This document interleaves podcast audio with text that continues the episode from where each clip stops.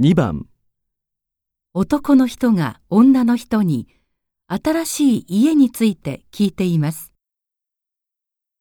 大島さん、引っ越したんだって？新しい家はどうん、まあまあかな。日当たりがいいから洗濯物もよく乾くし、部屋が明るくて気持ちいいよ。近くに公園があって、日曜日には子供たちの賑やかな声が聞こえて、なんだかこっちまで楽しくなれるし。うそう。うるさいって思ったりしないの？まあ、勉強してるときはちょっと大変だけど、迷惑になるほどじゃないし、平気。この部屋、前の部屋より広いから住みやすいし、セキュリティもしっかりしてて安心だよ。まあ、駅やスーパーから遠いから不便だと思うこともあるけど、結構気に入ってるんだ。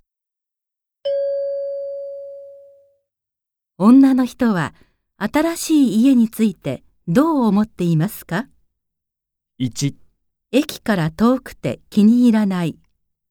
2、子供たちの声がうるさくて迷惑だ。3、便利だし環境もいい。4住みやすいし安心だ。